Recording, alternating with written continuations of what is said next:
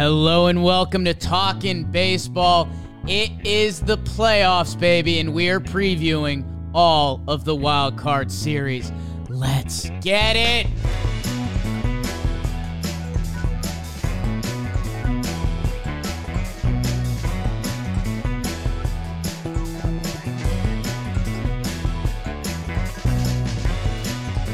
What is going on, everybody?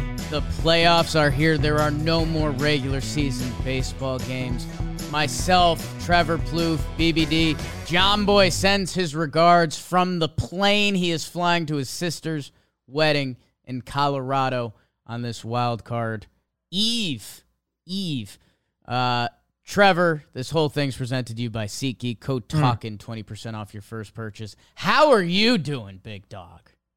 I am so fired up for a couple different reasons. I told you one privately off air, but the biggest reason we got playoff baseball. I was so sick of the regular season, dude. I hope it didn't come off that way on our shows. I try to bring the energy every day, but I was sick of the regular season, dude. I'm trying to get to the postseason where all these games matter. And we have some bangers of some matchups coming up, man. I know we're going to talk about a lot of them today. I woke up today seriously like excited to do all this talking baseball, baseball today, everything. And I do that. I'm always excited about it, but there's just I got a little extra pep in my step, bro. God, I love How about that. you? I love that. Uh I'm getting there. I'm getting there. We uh we were doing a lot of stuff yesterday. We did a really fun John Boy Media Day. Uh my Yankees, you know, yawn. I guess we'll see who's wait who's who's there when we get there. But yes, I mean wild card weekend. I'm so excited. I this morning I was hold going. on, hold on. Are you trying to say No, like, no, oh, no, I don't care because my Yanks No, no, no, no, no. gotta wait for this this peasant of a round, as Blooper called it. I was that's don't me and Blooper get confused for each other a lot, but I did not say that. No, dude, I I got excited for the balances and the ups and downs of each series like we're about to talk about in each of these wild card matchups. The you know, if if they steal the first game, are they going to save their better starting pitcher for game 3? I think we're going to be talking about that a little bit. I'm excited for, you know, some of these environments are going to be rowdy and, you know, uh, the if the Seattle Mariners, if if they take one in Toronto, that crowd is going to be rowdy. What are the vibes going to be there? Like we we've got a lot of teams. Citi Field, oh my God! You know they thought they were winning the division. That place is going to be ready to go nuts. That place is also going to be timid uh, if they start going down. So I'm just excited to feel the energy of all of it. Phillies Cardinals, I haven't even wrapped my head around if I'm being honest. Rays Guardians, uh, the early matchup to start it off. But guess what? That's going to be some really good baseball. Um, and Trev, I think at this point we just got to get into it. Uh, and I think for those for those tuning in, podcast is is normal. YouTube, we're YouTubing a little bit, so it's each series is going to be its own video, and this first one is going to be Mariners Blue Jays. We decide to start there. Uh, two of the most talented teams in this wild card format. Two of these teams that mirror each other in a way. Toronto, East Coast, Seattle, West Coast. Lot of young talent on these teams. Hopefully the start of many multiple year playoff runs for both of these teams. And this preview is brought to you by Cuts. Uh, these teams made the cuts, and so does Cuts clothing. They're perfectly tailored, fit, insanely comfortable, and ball players wear them. I've told you many times by this point. Bryce Harper's wearing this. He's in the wild card. Walker Buehler, guess what? He's wearing it. He ain't in that wild card though. The Dodgers don't do that. And Mariano Rivera, does he seem like a wild card guy? Nah, he seems like a Hall of Fame guy. That little cutter, Class A. He's just got it 10 miles per hour fastball. Cuts, clothing, whether you're into the long sleeve Henley or the short sleeve crew neck, they've got it for you and your perfect style. Go check out Cuts Clothing. They are fashion. They are a lifestyle, man. And you will get 15% off at cutsclothing.com slash baseball. That's cutsclothing.com slash baseball for 15% off. The only shirt worth wearing. Trevor, the Toronto Blue Jays, like I teed it up, you know all of their hitters because you might have even known their pops and seen them play, play baseball. They got a ton of those guys. The Seattle Mariners, They got a couple guys you know on offense. You know, people may have heard us talk about J.P. Crawford, uh, that Julio guy. Their rotation: Luis Castillo, Robbie Ray, Logill, uh, Kevin Gausman, Alek Manoah, Jose Berrios, your boy. Did you forget George Kirby for the Mariners? Don't do that. You know I won't. Uh, they've got a bullpen. Both of these sides. Jordan Romano always dreamed of being a Blue Jay and he's their closer right now. Toronto is going to be ready to explode. And like I said, with these two young, talented teams and their dreams for this year and the upcoming seasons, the fact that one of them isn't going to be playing baseball come Monday is kind of disgusting because uh, both these rosters are talented, young, and ready to go for the next couple years. So, Trevor, our stats and research team did so much stuff on this. Our sheet is awesome. And I will kick it to you, Trevor, because where do you even start with this series? I think we congratulate both these teams on like putting up because they had put up or shut up, man, yeah. in this 2022 for both of these teams. You know, we got Vlad talking about last year being the the preview and this year's the movie and Seattle Mariners the run they went on last year we challenged them I called them dead this year both these teams made it to the postseason. I think you have to get some snaps that obviously we know about the Mariners playoff drought. Uh, it's in a way, these two teams are very similar in that regard. Um, I think when you look at the overall rosters, I think the pitching kind of matches up. I would say Seattle has the advantage in the bullpen. I think the starters, God, they might even have the advantage with the starters. Um, Blue Jays no slouch in that regard either. I think it's going to come down to in this series what Seattle's offense going to do. You're going to have to show up. This isn't like a high OBP, high batting average type of team. We're going to have to go in there and we're going to have to hit some homers. And you can do that uh, in Toronto.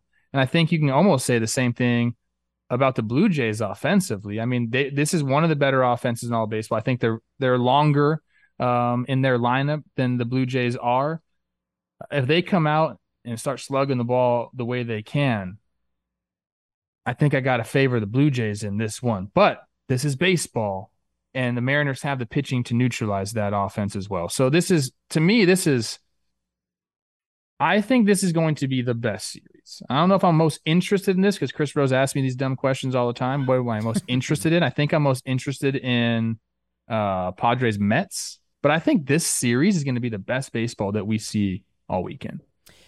Yeah, for for me, I I tend to agree, and I, I think that's kind of why we started here, right? Because it's so much so much talent. I mean, I'll, I'll start reading names. I mean, George Springer, been there, done that. Uh, the pride of Connecticut. Uh, Bo Bichette, Vladdy Jr., Alejandro Kirk, Teoscar Hernandez has been going nuts lately. Your boy Matt Chapman.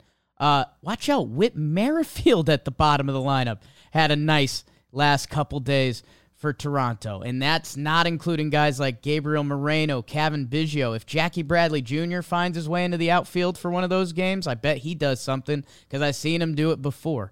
Uh, the Seattle Mariners uh, up and down their lineup. Julio, he came back. Uh, Ty France had an amazing year. Your boy Eugenio, Mitch Haniger, Cal Raleigh. And it's so crazy that two or three games is going to decide how we treat this game these teams for the next calendar year, basically. Like if the Mariners advance and win a series, and we're going to be like, well, you know, the Mariners, they won the wild card last year and they're building up for something. Whichever one of these teams loses, I think is going to be severely disappointed. And that home field advantage looms so large in my head, being in Toronto with that place rocking compared to Seattle, which would have been pure chaos. Um, I'm excited to see the game flows of these games. Their high end talent, I feel, matches up really well with the starting pitchers. And I wonder, I, I, think the only place where I have these teams, I think Toronto's offense, top to bottom, I have a little better. But I do think Seattle's bullpen, yes. I prefer a little better. So I'm wondering 100%. how those how those dynamics and gameplay are going to balance off of each other. We're probably going to say this for every series, Jake. I think game one is so fucking important. yeah, I mean, that's right? pretty obvious. Yeah. Like game one's very important. You got Alek Manoah going uh, for the Blue Jays, and you got Luis Castillo going for the uh, Mariners, and th- it's going to be tough for either team to score runs off off these pitchers. So Toronto is going to have to come out and try to jump Castillo some way. Because um, again, you mentioned Seattle's bullpen they've been pretty much lights out, and we have some pretty fun adjectives to describe mm. the bullpen. And I want to give again a shout out to our, our team here. The Bomberos got it all. They got a guy who throws gas. That's Andrew and Andres Munoz. They got filthy breaking balls. That's Matt Brash. They got precision. That's our guy Swanson. Funk with my best name in baseball, Penn Murphy. Hmm. And then just fabulous stuff with their de facto closer. I don't know if they really have a closer per se, but I would say Sewald is their guy he'll come in some high leverage situations every now and then too. There, Toronto's got to go early. I do have one tidbit because I know we're on a time okay. crunch here. We're trying to get these things in. Eugenio Suarez. Hey, Eugenio, my guy. Uh, one of the callers today asked, "What's the difference, man? Like this guy was a uh, was a throw in in the Jesse Winker trade. By the way, Jesse Winker will not be playing in either of the first two rounds mm. of the playoffs for the Mariners. Hey, Eugenio was a throw in, or so you thought. But if you went and looked at his baseball savant page, and I'm going to give a shout out to justbaseball.com because this is the article that I read. BB will link that for me, please. Eugenio Suarez in 2021 was awful against hitting sinkers. All of his baseball savant numbers the same. He's a guy that barrels up the ball, Jake. Great barrel mm. percentage and walk percentage. That's what he does, okay? But let me get back to this. In 2021 against uh, sinkers, mind you. He saw 421 of them, hit 129 for a negative 17 run value. Well, the the Mariners probably saw this. I don't know if they saw it before or they saw it after, but they made an adjustment. He made an adjustment. 2022, he's seen 455 sinkers. He's batting 330 against them. And that's the difference in the numbers and the quality of at bats. One little thing like that. And guess who throws sinkers? Alek Manoah 25% of the time. I bet we see them challenge Eugenio at the top of the zone. But I think little stuff like that is so cool to find out because we thought Eugenio was going to be a salary dump for them. He had a hell of a year, man. I'm excited to see what he does in the postseason. Whew, man, looking at these team stats, um, it's so interesting. I um these Blue Jays, man, they've been waiting for this. Like I, that is the other interesting part to me as we talk about the young talent. Like we we know the popcorn quote before the season. Um, the Mariners, they were kind of hoping this was their popcorn year, and it was. You know, they popped off. My Halos got off to a good start. Remember that? How long ago does that feel? And the Mariners clicked. They hung around 500 for a while. They started to go. Uh, these games, by the way, I think it'll be interesting to note. 407 on Friday. Uh, they will be 407 on Saturday. And then we'll see. They would be the early Sunday game. So we'll see if any of that matters at all. Man, that first game, Luis Castillo. I think if you want to thrive on being on the road, you have to want to be the bad guy, right? When you got 45K people in the stands looking at you and the, all they want is you to do badly, you need to want that. You need to want to hurt people's feelings. I think Luis Castillo is perfect for that. He loves being that dude on the mound, kind of gladiator style. Like, I don't care because I'm going to throw that change up when you don't expect it and get you out. And then I'm going to dice you up. Alek Manoah may be the dream home starter in a game one. I mean, talk about a dude that can feed off the crowd. Uh, and I think that's why we started with this series. Robbie Ray, the Cy Young winner, against his former team. Robbie Ray's been struggling lately. Uh, I know there's even been some discussions. Are they going to push him for Logan Gilbert, who has been so good lately? And Trev, I think maybe you get this out of the way now because it's with this new three game wildcard format. In every series, we could see some shuffling with the pitchers. Nothing's in stone. I think I'm going to ask you that question in every rotation. Yeah. Okay. So we know the game one starters, and that's fine. You, you you're going to throw your horse game one. Now, if either team wins game one, they can decide. Well, the guy that we like second best, should we save him try to win this game too so we can save him for the next series. I think a lot of teams are going to employ that strategy because even if you say you win game one and you have your second best starter and you're going to save him for game three, you lose game two, you still have this guy ready to go for you to finish off the series. But I think it's a risk that a lot of the organizations are going to be willing to take to try to have that pitching lined up for the five games divisional series. Because if you do that and you do win the first two games, again, this is all circumstantial. And if you win the first game or the first two games, you'll have your top two guys able to throw three times in the five game set, just like the teams that had the buy. So this massive advantage I said that teams with the buy are going to have, you can neutralize it by winning the first two games of this three game set and not throwing your guy game two.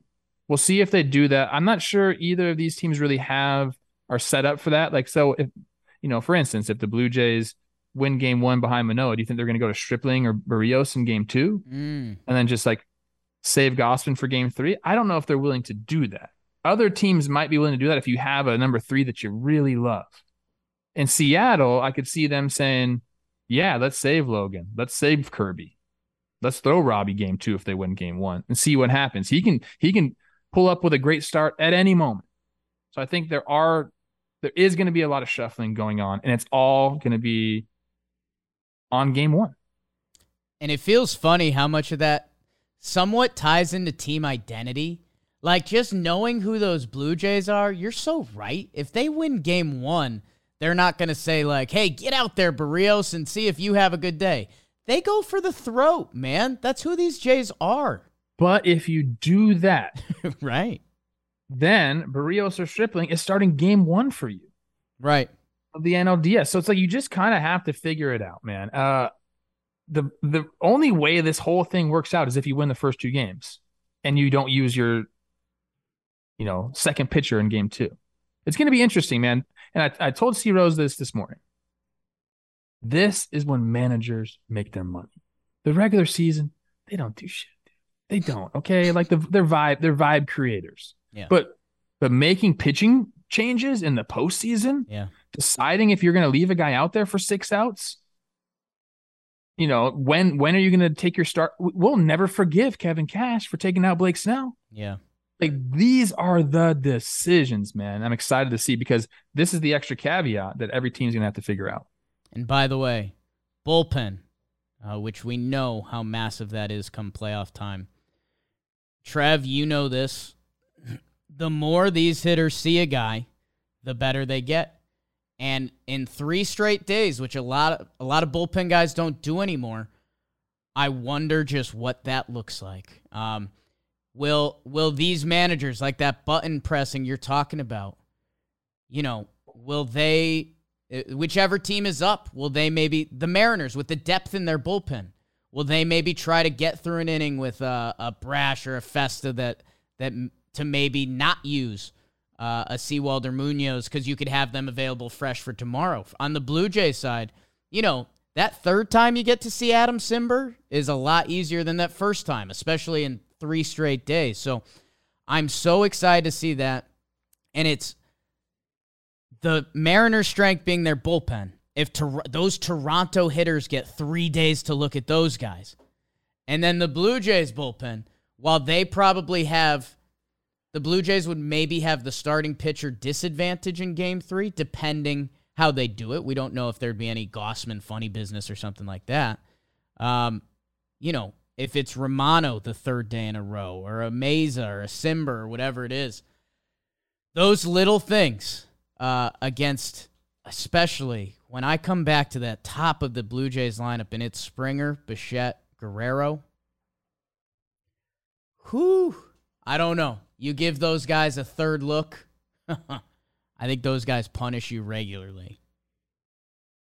Bottom line is if the Blue Jays offense shows up, they're going to win the series. If Seattle's pitching can shut them down, I think they have enough offense to go win the series. I think they're set up. Seattle is set up much better on the pitching front. They have more depth.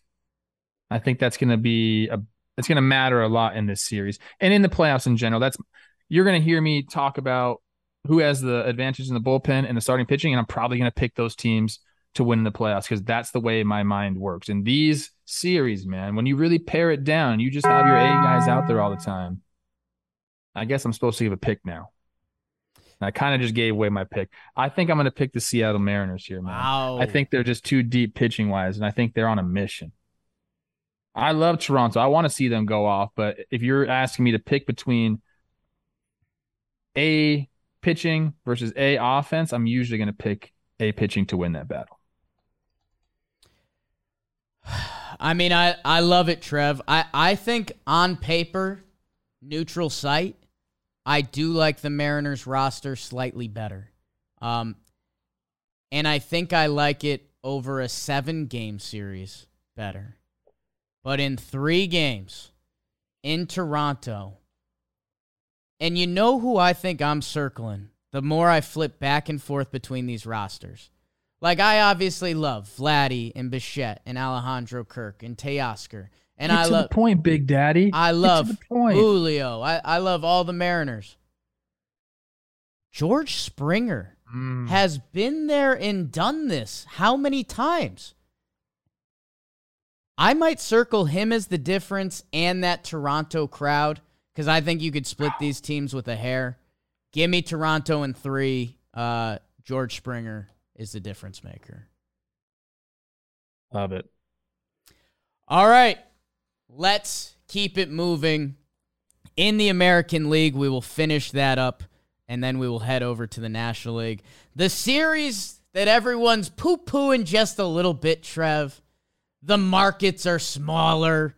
But guess what all these teams do is win and find a way. Chris Rose's Cleveland Guardians versus your Tampa Bay Rays as the Reds head to beautiful Cleveland this time of years. And by the way, you know, sometimes we say that these teams don't have the the the box office names in a series. How about McClanahan Bieber to start it off? I mean, it doesn't get much better than that. Arguably the best lefty in the game in Shane McClanahan versus Shane Bieber, who returned to form this year 13 and 8 with a 2.88 ERA. Maybe some Glasnow McKenzie the next day. How's your hot boy? And then we'll see if we get to game 3. The Guardians, uh, they took the series 4 to 2 this year against Tampa and they played last week if you remember that. We'll see if there's any ripple effects. Cash and Francona go back. They have a prank war uh, that they've been a part of the last decade or so. Uh, and these two teams that operate as new age baseball, right? These are the thinking teams and the matchup teams, and they're you might not hear their names a lot in the offseason, and when they do, it's a small trade that you you look back and you're like, oh yeah, Yandy Diaz has been a stud for the Rays for the past five years now. It feels like Trevor Rays Guardians off the rip. Where does your brain go first?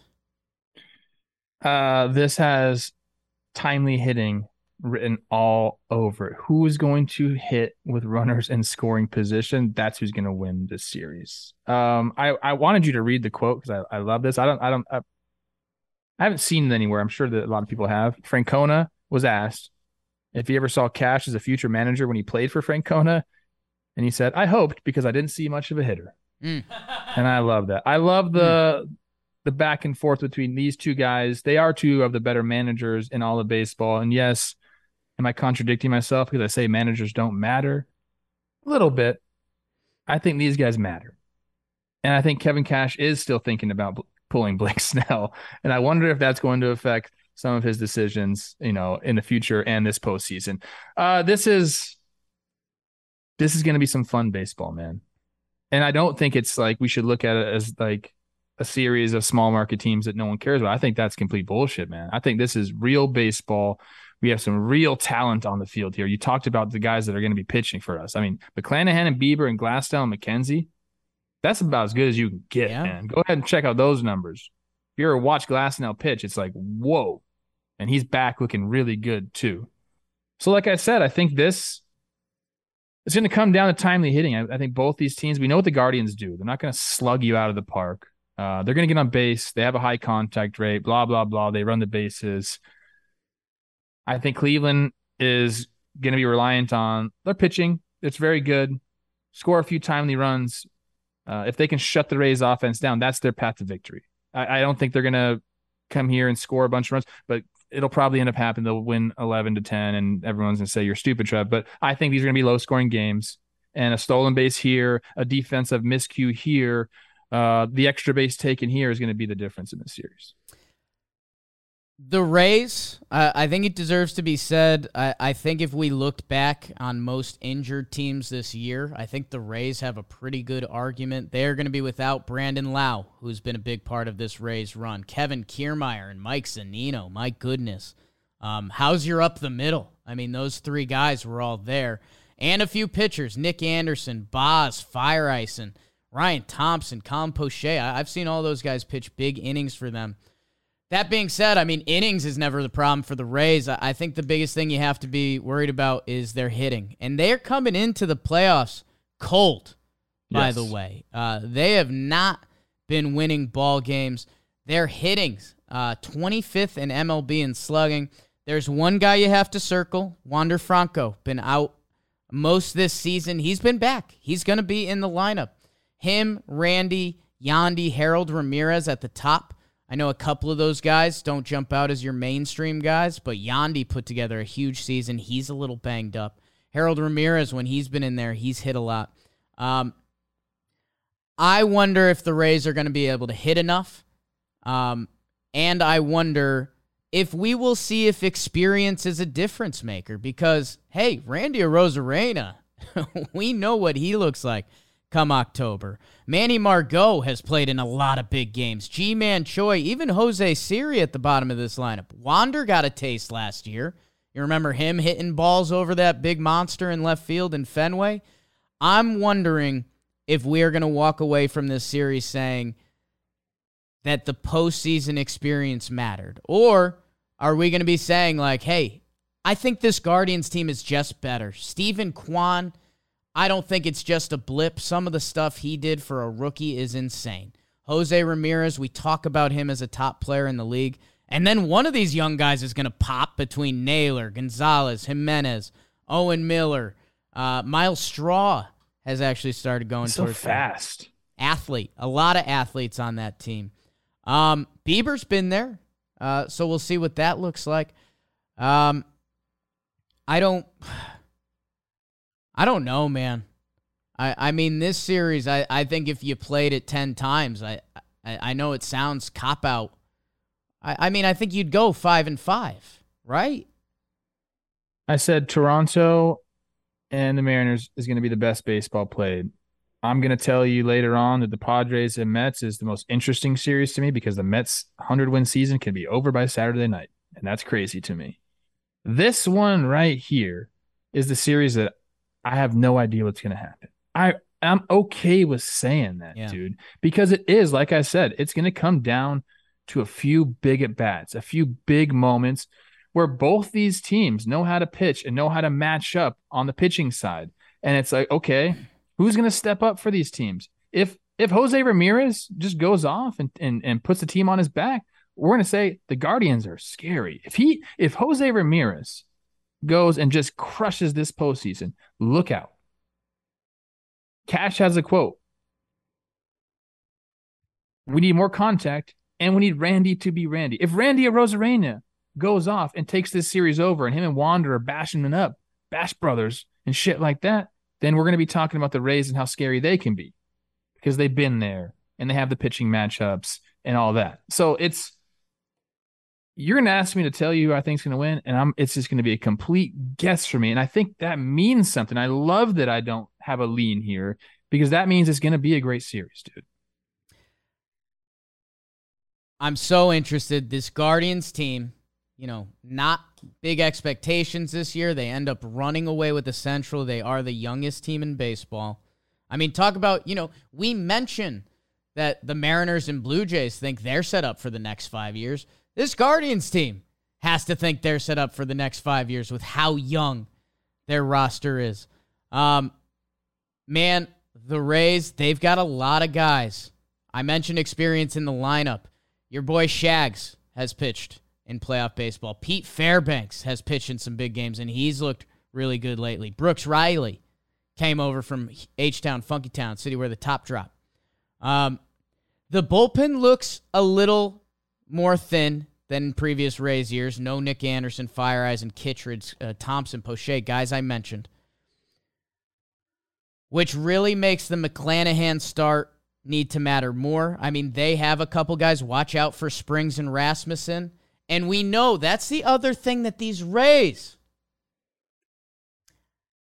they're not scared to make the move. You mentioned taking uh, our guy Snell out.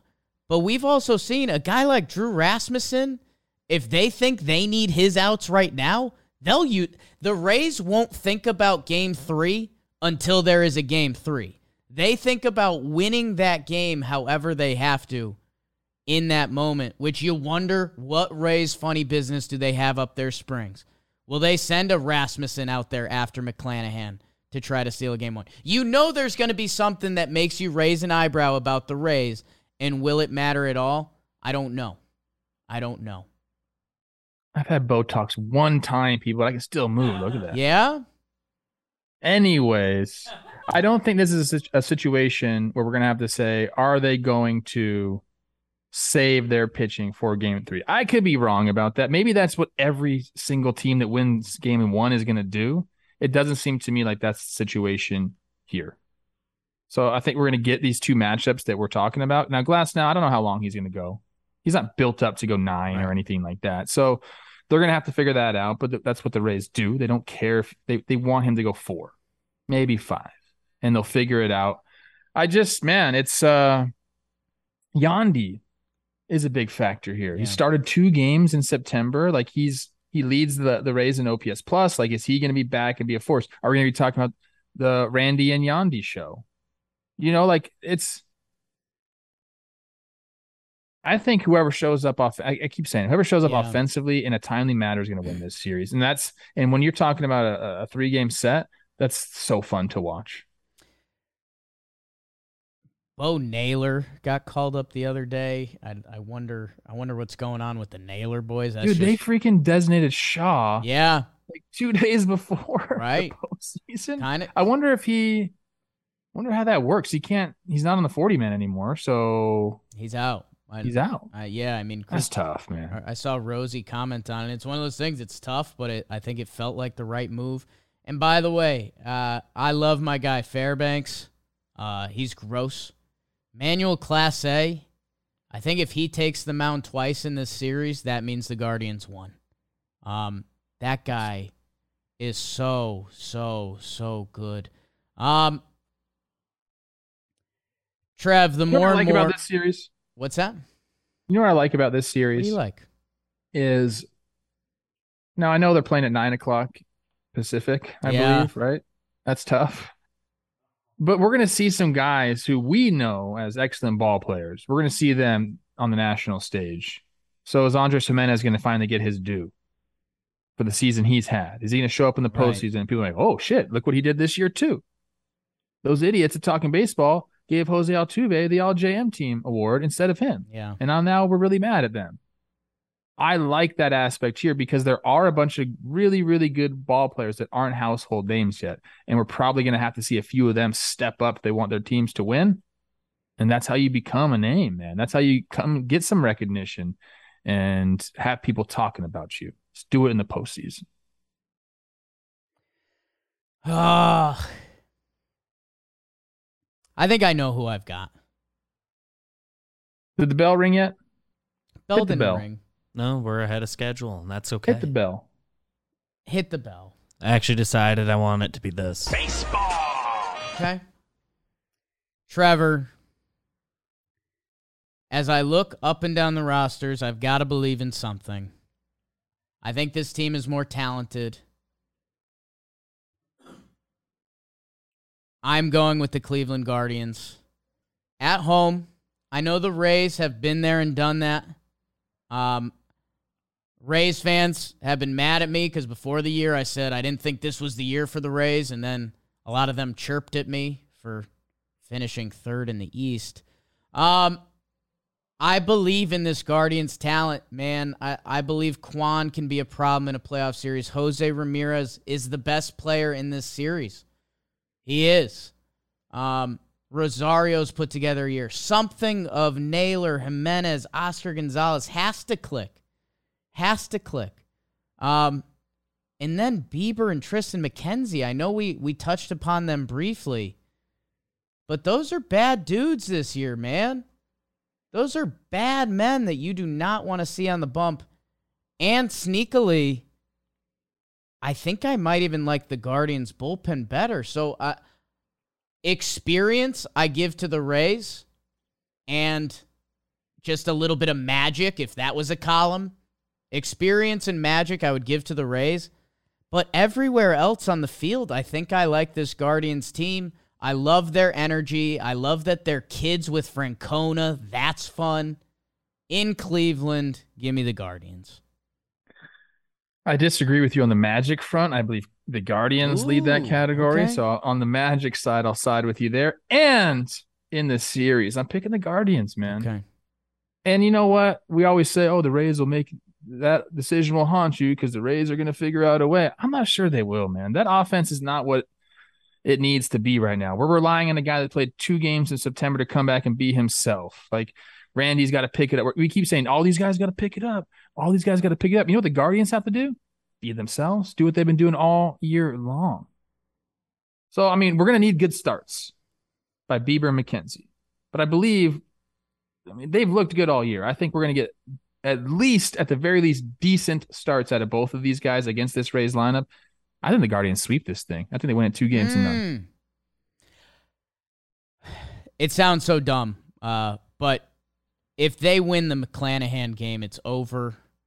Um, you know, no, I don't want to be shots fired at at the Rays just like that, but I mean, McKenzie, the Shane game, the Shane game, and even if they don't, I th- I think this Guardians team is young and young and crazy enough that they should be all right. We'll see. Knowing the Rays, they'll they'll just shove it down our throat. Um, and by the way, uh, we will be live streaming. Uh, I I will be there. A bunch of other JM people will be hopping in. Joe's, Jolly Olive, we got ice. Um, Paxton, Canobio, everyone's going to be popping in the live stream lounge. Uh, I think we're doing. Canobio's everywhere. Why is the Canobio everywhere? He's everywhere. Go to a boxing match, bro. Canobio's funny, man. Uh, I like he's him. a Hey, put a put my uh, picture up there. I want to feel like I'm there. Okay, we'll get a. Trevor Plouffe cutout. Uh, fuck its face. Uh, so join us on the live streams on on the Talking Baseball channel. Um, and the first game that we will be live streaming will be the New York Metropolitans hosting the San Diego Padres. Uh, this Padres team I have loved from the start of the season. I thought they'd have one of the best baseball players joining them at midseason, and they did. Juan Soto. Uh, Fernando Tatis Jr. did not. Uh, but that starting pitching, I think it plays anywhere, and we're going to find out at Citi Field versus some of the other best starting pitcher pitching in baseball. Scherzer and DeGrom. I said them in that order for a reason, Trev, because we might have, I don't want to say funny business in Citi Field, but the Mets are are trying to plan what could be the rest of their postseason, and that could change instantly. Uh, that top of the Mets lineup has been uh, powerful and impactful all year. Alonso led the league in RBI. McNeil won the batting towel with a little Lindor mixed in, setting Mets records at shortstop, and Brandon Nimmo along the way with the guy at the end of that bullpen who's had one of the best relief pitcher seasons we've seen. Fire up the trumpets for Edwin Diaz. The San Diego Padres. Uh, they were chasing a ghost this year in the Los Angeles Dodgers as they blew away everyone in the field. We got a little nervous. At the deadline, another guy they added with Soto, Josh Hader. We were pretty ready to write him off, right? He got off to an awful start, and uh, the Brewers were done with him.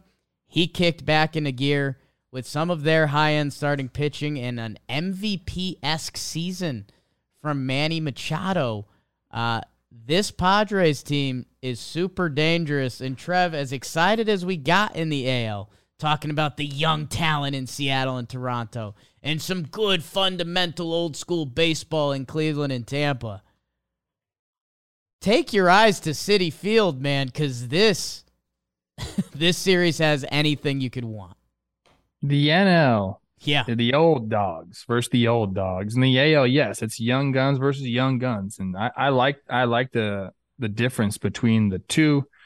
Um, I don't know where I want to start with this. I guess the pitching matchups are Yeah. interesting, and and this is kind of what has sparked the whole talk about starting your or saving one of your top two pitchers for Game Three. The the Mets came out and said we're starting Scherzer. Now it has a little bit to do with Degrom, and he had a blister. Yeah, also hasn't pitched great down the stretch, but I don't really care about that. Some Yeah. people are pointing to that, and I'm telling you, people, it ain't that. You tell me one if I could have one guy in the mound to save my life if he goes six innings. Jake DeGrom's like close to the top of the list, so we're gonna be good with that. Okay, he's got a blister. They want to give him as much time as possible, but the same thing we talked about before. It's if you win game one, you can save. You can put Bassitt in game two, have DeGrom ready for game three or game one of the divisional round. And that way you're getting DeGrom, Scherzer, and then DeGrom again at the end of the five. And that way, this whole advantage that uh, that the Braves took from you, you neutralize a little bit because now you set up your pitching to kind of match theirs. Now, again, it has to go the right way for both the Padres and the Mets. You got to win game one. You don't win game one, it's all out the window. And you got to win game two, or else it's all out the window too. So this the funny business isn't so funny when you really start to think about it. just kind of makes sense with uh with where they're going.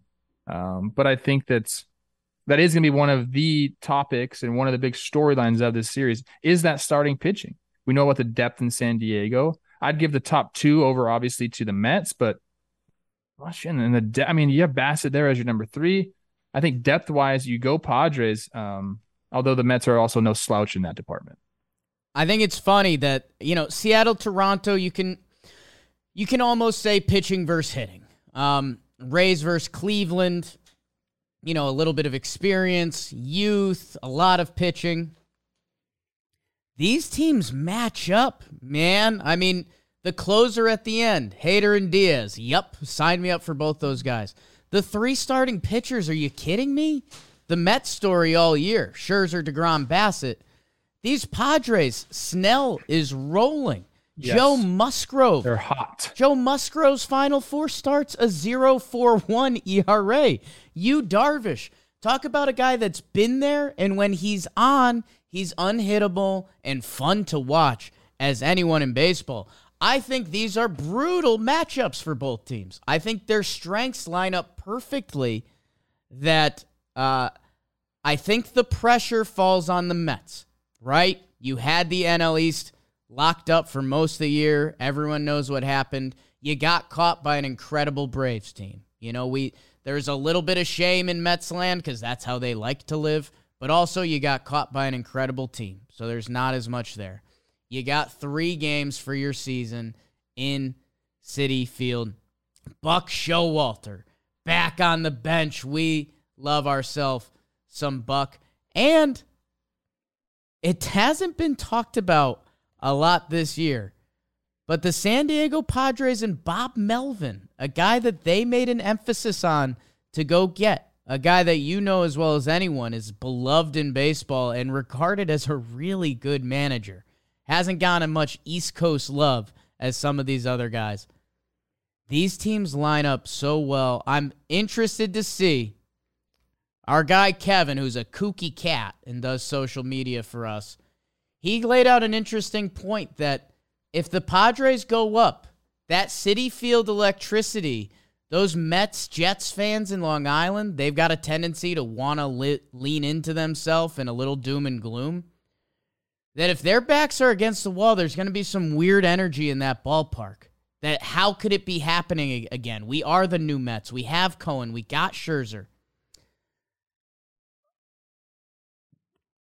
I don't know, man. Like I'm I think the Mets are a better team and it's at their home and they have a little bit more in their lineup. Josh Bell and Drury, two other pieces that the Padres got uh, haven't lived up to the billing in their San Diego Padres uniforms.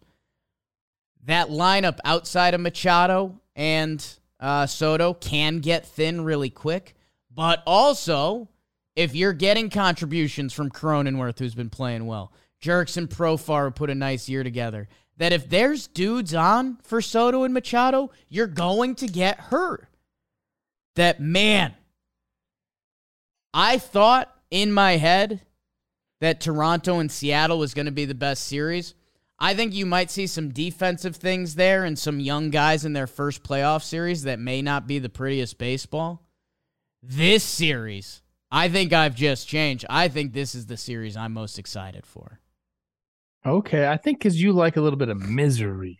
And I yeah. think one of these two, I mean, these are two very good teams. And here's a point that I have here uh, 12 months of baseball between them. Only one month, and that was the Padres in July, were they under 500. Neither of these teams ever had over over 700 month either. So they've played just consistent baseball all year long. Uh, there's a note in here that the Padres never won more than five games in a row, never lost more than five games in a row. Consistent baseball. Uh, it's it's I don't know, man. I don't know what this series is going to come down to. Yeah, we're going to need some of those guys the Padres traded for to step up offensively. Uh, Soto has been doing that as of late, so you can bank on him being himself. I'm not worried about him, but they need a little bit of length in that lineup. So Bell, you got to step it up. Drury, you got to step it up. I'm curious to see what they do with the lineup. Um, I do agree with you that if you just look at the rosters and kind of put your brain to it, I think the Mets have a roster advantage here. Uh, but again, it's the postseason, man. And we could have some guys absolutely carry the team because they have those stars on here. We gave Manny Machado the third base all JM team, and that pissed a lot of people off that wanted Nolan Arenado there. But Manny is that dude. He really is. And people, guess what? Gandalf and Galadriel's relationship was purely respect. There was no love mm. there. I want to make that point while I'm talking about Machado. Okay. Machado can be the wizard for the Padres. And if he does step up and him and Soto kind of start doing the thing after they hit homers together, watch out. Can I ask you? I've got a, a sick question because I kind of hate my answer. Who are the best two baseball players on the field? Hmm. Because are well, they? I'm not going to include any starting pitching, so you know that, right? Okay. I was I wasn't even ruling them in. Ah, they never have been. Cause uh, Manny Machado. Are they both San Diego Padres? Yes. Interesting, right? Manny Machado and Juan Soto. Obviously, Lindor is is there too. Uh, but I think, yeah, if you ask me who the two best players are overall in the careers, I would say those two. And, and obviously, starting pitching, you don't get to be involved in this conversation. Right. right. No, I, I just think it's interesting because I obviously, uh, I mean, Lindor in a way is in those guys' realm, right? Like how good he is at shortstop and and all of that. And you know, Alonso is who he is. He's a he's an absolute masher. Deserves to be said with some of the best hitters in the game. McNeil won the batting title. He's got a chance to be the most impactful guy in this series, just because if he comes to plate with runners on the base, in the right moment, a couple of times he's going to come through. He has to. His approach is just different. Um, I'm interested to see with all of that. I told you the starting pitching matchups well. I think, like we just said, the Bra- the Padres may have the two best players on the p- field.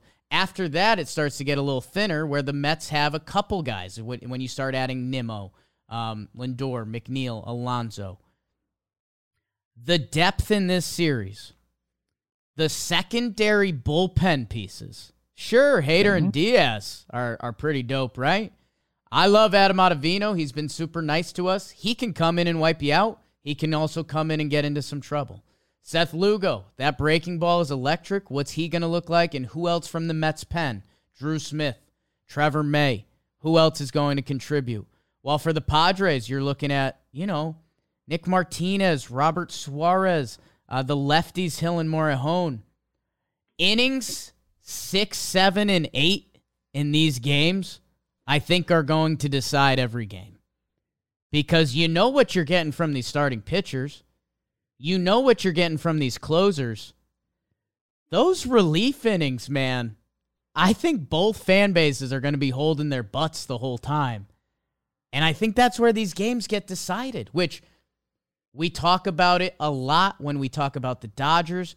We talked about it with the Yankees, the Braves. Depth in baseball.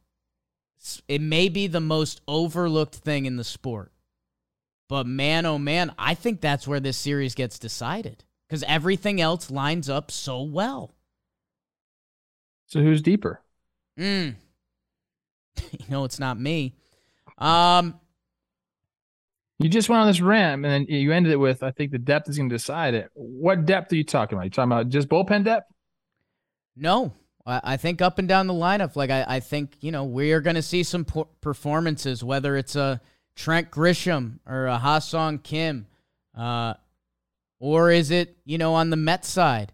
Is it going to be you know could we see one of the kids step up? Francisco Alvarez hit his first homer the other day. Is he going to find himself in a big moment? Uh, a Naquin, a Guillorme, Mark Canha and Eddie Escobar not being mentioned yet feels a little sinful. Those guys those guys have had Canha throughout the year, uh, and Eddie Escobar, especially of late. I think my depth speech in Citi Field, and now I've taken every home team. I'm going to take the New York Metropolitans. I've said it for a while now. Whichever NL East team ended up in the wild card, I was still going to believe in them. I think the Mets could end up having the pressure of a thousand suns and this is probably my pick I'm the least confident in because if the Padres could go, Musk could go Darvish Musgrove, they could go Darvish Snell, and you could be sitting there down in the eighth inning in both games. Like that's just how those guys can be. At the same time, you could say that with the Mets starting pitching just as easily. I think the depth, the Mets are a deeper team in city. I think the Padres are going to be hanging their heads saying, man, if we had Fernando Tatis, could we not take down any team in this tournament? I'm going to go New York Mets. Uh, I'm going to believe in it because I believe in Buck and I believe in the depth along with matching high end talent in this series. Baseball. That leaves my guess, and then we are done here talking about this series. I love when I have the last word. Don't you dare say another one, okay? I agree with you. The depth is on the Mets side, especially offensively. no doubt. The Padres. The only thing I'm looking at here, though, I like these starting pitchers. I don't like them as well. I do like some of them as people, but you know how I feel. Yeah. Degrom, Scherzer, and Bassitt are all kind of for lack of a better word, limping into the playoffs. Mm. They haven't pitched their best down the stretch. And on the other side, these guys are on fire, dude. So that's the only holdup I have. I want to pick the Mets, and I want to say the Mets are going to steamroll this series. But if we're getting like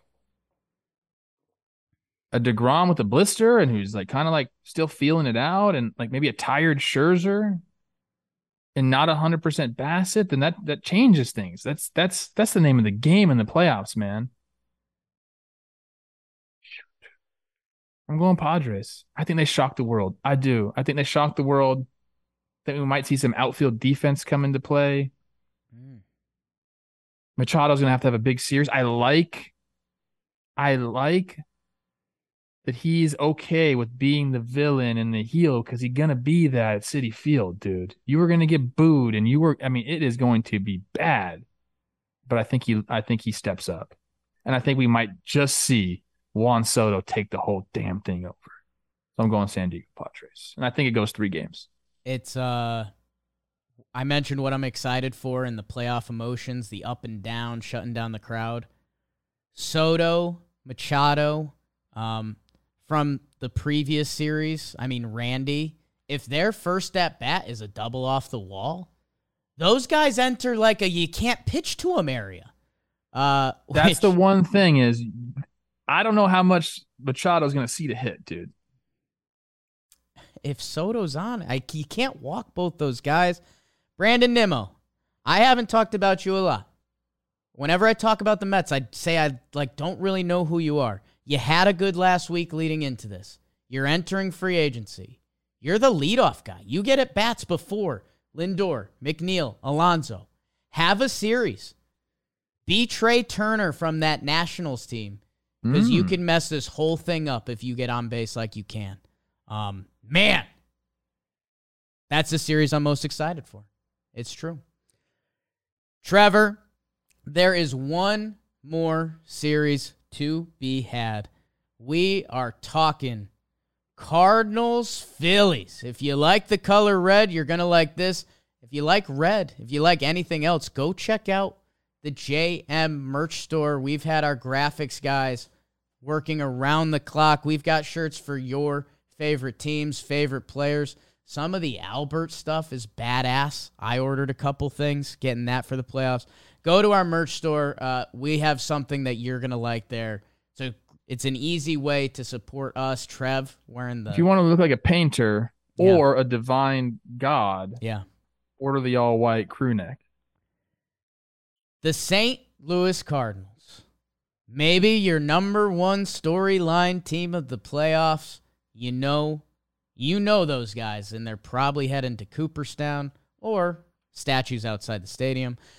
Versus the Philadelphia Phillies. How about it? From Bryce Harper to Dombrowski to some of these other sticks they've brought in with their rotation. We've said how scary of a playoff team this team has been the whole year. They split the season series three apiece. The St. Louis Cardinals. Uh, it's looking like they're going Quintana and Mikolas. Er? Um, that's interesting. Waino, I know he's struggled a little bit recently. They've got A some lot of it. A lot of it. Jack Flaherty, Monty, Waino. Let's see how those guys factor in. They've also got dudes in the bullpen. Helsley, maybe the number one dude you might not know about. Giovanni Gallegos, nasty. Your boy, Andre Pallante, switching it up wherever he's pitching. Goldschmidt, Arenado, Edman, Pujols, Bang Biscuit, those young dudes in the outfield against the Philadelphia Phillies. Zack Wheeler, Aaron Nola, Ranger Suarez, Jomboy's guy. And you know their dudes, Bryce Harper. Whoops. Although he's been limping in a little bit. Kyle Schwarber. How's your ding dongs? Nick Castellanos, down year for him. JT Realmuto, not. He is back. The dude is there. Hoskins, other dudes. Their bullpen is interesting. And how will they deploy Syndergaard this series? Alvarado's been good of late. A lot of other guys struggling. Trevor, Cardinals, Phillies. What do you got? Whew, this is Yeah. a tough one to handicap Yeah. a little bit. First, I want to say yes, this is the least aesthetically pleasing series of them all. Way too much red. I will be releasing my rankings of aesthetically pleasing series later today on Twitter. So check that out. Mm. This is another series that, like I said, very hard to call because Phillies have, I think, without a doubt, the better starting pitching in this series. And it's not like the Cardinals have horrible starting pitching. You mentioned how Quintana, how great he's been. But then after that, there's some question marks. Mikolas has been good, but Flaherty hasn't pitched a ton. Waino's struggled a lot. Montgomery had a, you know, some brilliant starts right after the trade, but he struggled recently. So it's going to be curious to see how they deploy their starters, what kind of leash they're going to be on, blah blah blah. They do have a really good bullpen. I'll give them the, I'll I'll give them that, um, especially the back end of it. Uh, for the Phillies though, it's an easy equation for them. I think they're going to start Wheeler. I think they're going to try to save Nola for Game Three or Game One of the divisional series. I think Ranger Suarez ends up pitching Game Two if they win Game One. This is another one of those teams Mm. that they kind of have that the top two guys that they really, really, really like. So they're going to try to employ that or deploy that strategy. Uh, but you got to win game one. So it's uh it's interesting, man. I I talked about the the Philly starting pitching, but go ahead and look at the Cardinals offense and some of those guys in the middle of that lineup and what they can do. You think they give a shit who's on the mound? They don't. No. Paul Goldschmidt Mm. led the team across the board 317, 404, 578. That's good for a 981 OPS. He's going to win National League MVP. They got that guy anchoring their lineup. So, like I said, very hard to call. Um, I'll give the edge to the Phillies and their starting pitching. I'll give the edge to the bullpen with the Cardinals. And I'll give the edge to, I'm not sure, offensively, because the Phillies could show up and go off Right? Or they could be very cold. They're a streaky team. I think the Cardinals probably a little bit more consistent in that regard. I don't have the numbers. I need to see this. I should have looked this up. I don't think the Cardinals are going to strike out nearly as much as the Phillies are going to strike out. And that to me is maybe the separator when I look at all of this stuff. And defense too helps. I think the manager, after going through all these games, that might have the most pressure on them is Oli Marmol. Uh, remember, this is a guy that the players basically said, We want you managing this team. And Trev, it's interesting with, like you said, your playoff game plan. The Phillies have there. We're going to let our starting pitchers go. They are our horses. We are ride or die with Nola and Wheeler. Like, that's those are the dudes. That's it. That's our Suarez plan. is there too, man. Suarez Not is there, there, on too. their level, but And by the way, Syndergaard has been good lately. He's got to be interesting in their their formula. But they've also got their guys in their lineup. Like the the Phillies' game plan is those guys shove. Their big boys hit a couple homers. We'll figure out the bull. hang on. Hang on. Yes, literally. Like hopefully D Rob rolls a two ball and we get out of the inning. The Cardinals, pitching wise, maybe have the most buttons to press in this series, which can be a good thing and a bad thing. You know, they said that their starting pitchers between Flaherty and Montgomery, they're going to be available. So if you see, you know, if a Miles Mikolas, who's had an incredible year, if he's in the third inning and struggling, or Quintana too, you know, are you going to let them when there's two on in the fourth inning? Are you going to let them go or are you going to kick it to someone else? I mean, those are big decisions that in a three game set are going to decide your fate. This is short leash, short leash central. That's a tough one. Mm. Try to say that real quick. Okay. You can try to say it. I can't say that. Short leash central. Yes. All of these guys are going to be on a short leash. I think they probably have a guy ready to piggyback no matter what. Because they have some depth in that starting rotation. It's not top heavy like we see with the Phillies. So, yeah, I agree with you. I mean, I- we, we talked about this on some other of the other recaps. This is where the managers make their money. How are you going to line up your pitching? When do you pull? When do you let them stay in? What guy do you use to come out of the pen early on in the game? If you're used to high leverage late in the game, can you come in and do that in the fourth inning? Are you going to be ready mentally to do that? Uh, if you're a starter, are you going to be able to go out into that pen for the first three innings and wait and see if you need to be called upon and then put your shoes back on to come in the dugout? A lot of these things are all up in the air in the playoffs right now. I think more so for the Cardinals than than maybe, well, not the Rays, but of these two teams for sure, the Cardinals. Whew. Man, I'm struggling with a couple things. Trev, I've said it all year to you. I'll probably say it every year for the the rest of my time on this planet. I love storylines. Mm. And this Cardinals team. I mean, the last stand. Uh, I talked about how good they are as a franchise, and there's some numbers that are crazy. I think someone tweeted out the other day, I forget who it was, but like the last time each NL team has finished in last place. And I think the Cardinals were something like 1913 or something. Like everyone else was like the last 25 years, except the Dodgers and the Cardinals. And you're like, yeah, that actually checks out. Part of the reason these Cardinals have been so good in recent history, Yadi, Waino, pool host guy for half of that. He's back doing it again. Such a great baseball city.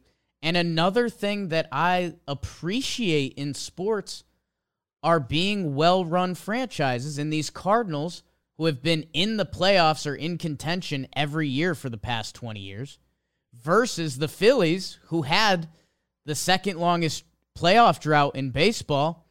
I don't know how that figures in. Dombrowski was brought in to win and win now and win however the heck you can.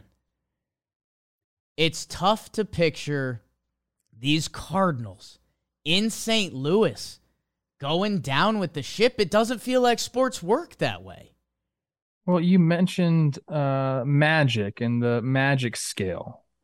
This team tops the Magic scale in all the baseball because of the storylines, because of their franchise history. Some people call it devil magic. I don't think they call it that Hmm. in St. Louis. They call it bird magic, redbirds, Yeah. by the way. I'm going to give a stat right now that's going to make one side smile and the other side go, fuck. Uh oh. Ready? Ready. Okay. For the smiling, St. Louis Cardinals, get the teeth ready, baby. 70 defensive runs saved. I know we bash that stat Right. from time to time, depending on who we're talking about and what point we want to make. But the discrepancy here is so big that I have to take it for what it's worth. 70 defensive runs saved for the Cardinals. Do you want me to tell you what the Phillies have? Negative. minus 34. I'm not saying people that's the only thing that's going to you know decide these ball games, but holy shit, man. Talk about an advantage. That might be the biggest advantage that any team has over another team in this wild card round is the fact that the Cardinals can put you away on defense and the Phillies absolutely cannot. Do you remember when Alec Bohm said, "Fuck it, bro. Everybody's making errors. I'm just going to hit bombs too." He didn't really say that. I said that for Yeah. him. But it's the truth, dude. The only path to victory for the Phillies here is for their starters to go shove, which they can't. Yeah. Like what Aaron Nola just did to the fucking Astros, bro. They got to shove and they got to hit homers. The Cardinals, there's a bunch of different ways they can beat you. Yeah. So, like, it, to me, man, like, I want to believe in the Phillies so much, and I think they're so fun. And man, I love the guys on that squad. I was a part of that squad for a brief time, and I loved it, man. Like the guys they have in that clubhouse are awesome, and I'm rooting for them. But as an analyst, and I look at these two teams, shoot, man, I just think the Cardinals do it better. If you're an outs above average over defensive runs saved guy, which this pod's kind of become, the same it's the same story. Cardinals fourth in baseball at 24. Phillies are second to last at minus 37. But by almost by design, so you can't. It's not Right. like that Yeah, it's wasn't a like a shock to Phillies fans, but it still means something. Come a playoff game, you feel that. I look at Fangraphs roster resource a lot. Again, ton of information on that page. Maybe my favorite website. In the last seven days, do you know who they've ranked as the best player in baseball? Albert Pujols. Mm. I don't know, man. I don't know. I don't know how how that's happening. I don't know how that's happened all year, but it has happened. Trev taking out emotion. There's two things that have now become abundantly clear to me.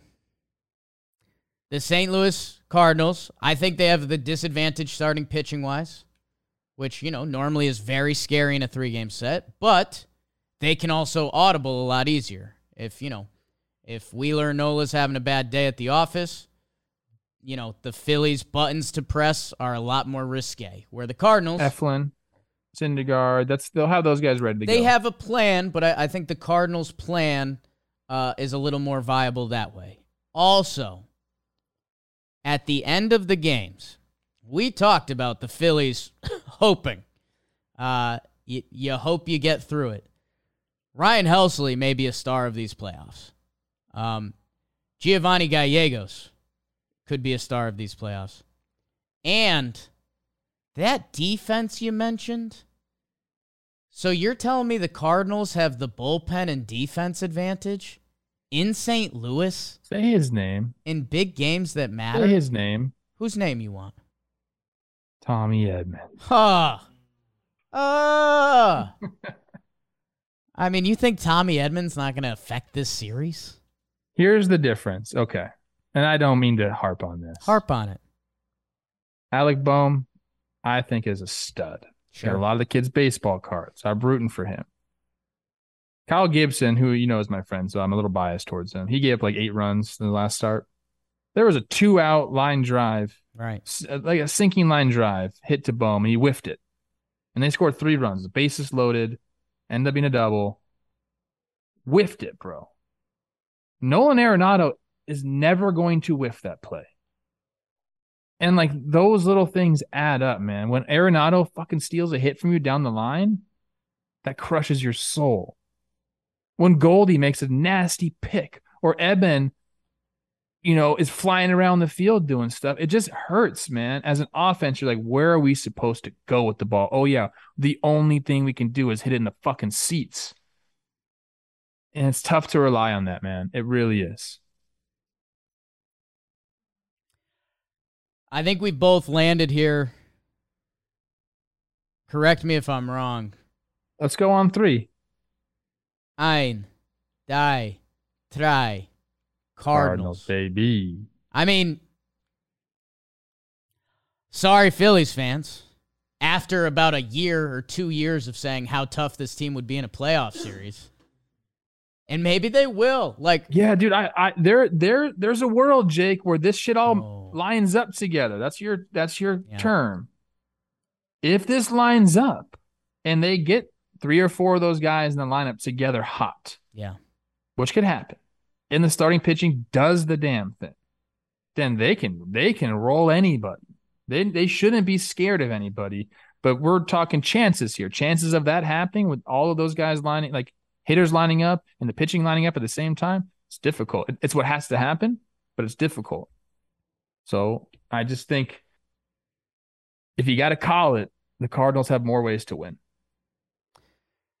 I'm with you. I, I, I think it's the right pick, um, and that's the beauty of baseball is that all of our picks could be horribly wrong. Um, God, I hope so. I love it, man. I love when people talk shit to us. The best. I'd like to say coming into this, I had no idea what teams I was going to pick. I had all the information. I thought I knew in my head, but I, I wanted to double check along the way. I took all the home teams, and I hate that.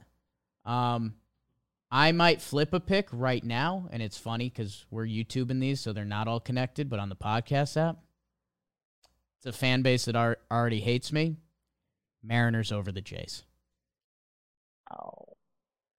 Don't let Jays fans see it. They do. They think we don't give them any respect. Defense worries me. Um, Hey, I helped Matt Chapman out this year. Jays fans, Yeah. at least give me some credit. Talk to Jake. Yeah. It's fine. I'm a stupid Yankees fan. Um, thank you guys. Uh, enjoy the postseason with us, whether merch, live streams. We are going to be going live, or no, we won't be live after Friday night's games. We're going to record after. Um, but yeah, we're going to be getting Look out for that one because who knows Yeah, the, might the be- mental state I'll be in. I don't know. might be a little wonky. If you have no idea, we do talking baseball after every day that there's playoff games. So you are going to be seeing a lot of us, including the John Bino. He's in. He's got his sister's wedding, and he's in. BBD's got a wedding this weekend. Everyone's copying your boy. Um, enjoy it. Enjoy it with us. Interact with us on Twitter, Instagram, everywhere else, and uh, go the ball. You got anything, Trev? JP Crawford.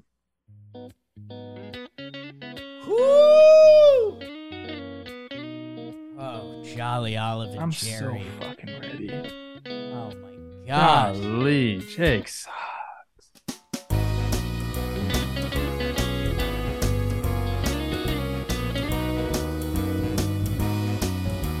I'm gonna go get a workout. in. I'm so fired up. I'll go do a bunch of push-ups, some well. kettlebell mm-hmm. swings, shrimp squats.